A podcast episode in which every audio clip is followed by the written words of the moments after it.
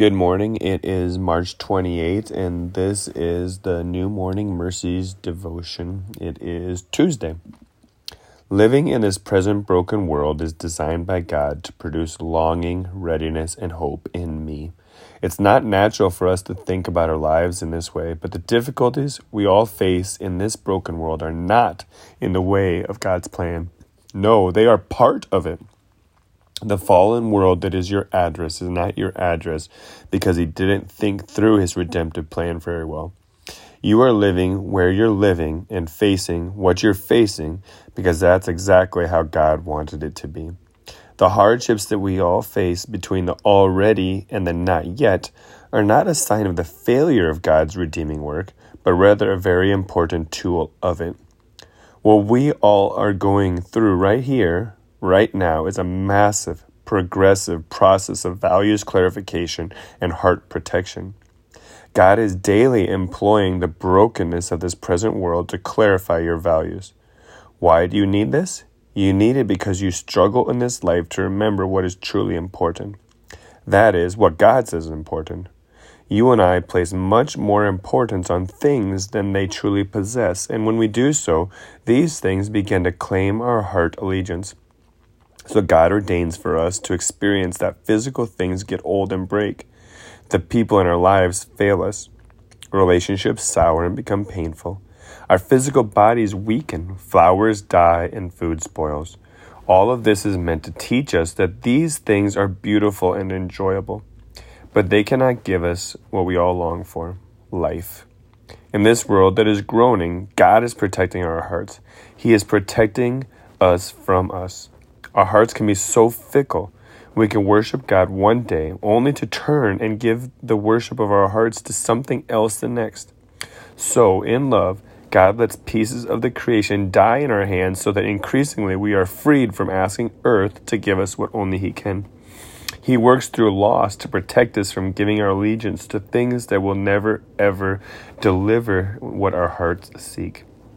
This is all designed to deepen our love and worship of Him. It is all crafted to propel the joy that we have in Him.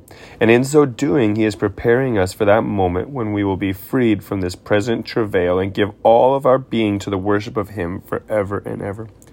Your Lord knows that even as His child, your heart is still prone to wander. So, in tender, patient grace, he keeps you in a world that teaches you that He alone is worthy of the deepest, most worshipful allegiance of your heart.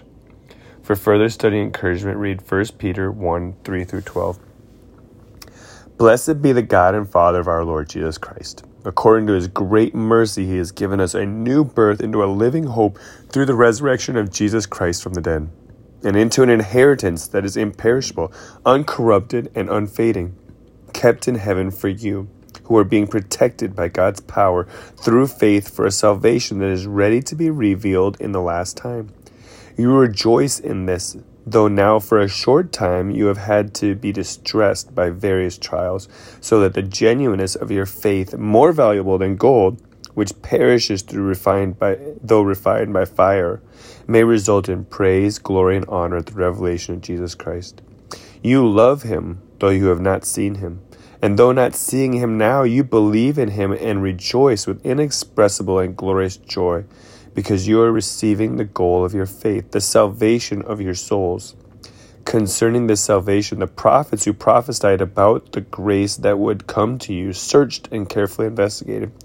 They inquired into what time or what circumstances the Spirit of Christ within them was indicating when he testified in advance the messianic sufferings and the glories that would follow it was revealed to them that they were not serving themselves, but you concerning things that have now been announced to you, because those who preach the gospel to you by the Holy Spirit sent from heaven angels desire to look into these things.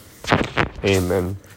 Lord Jesus, sometimes it doesn't feel like a short time, but in the span of history, living in this already but not yet, uh, these trials and tribulations and the distress are, are just for a short time, Lord. And I thank you that through these trials and through these distress, um, that I am being uh, being refined, Lord Jesus.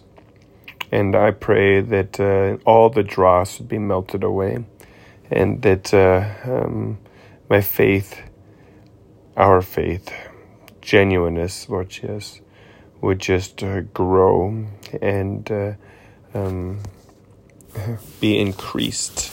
Lord, that we could have that imperishable, uncorrupted, unf- unfading faith, Lord Jesus.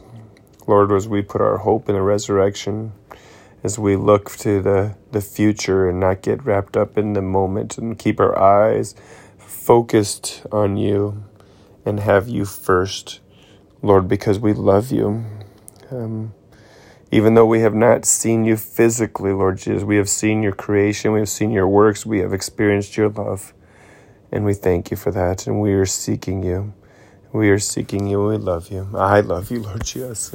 I'm seeking you. In your name I pray. Amen.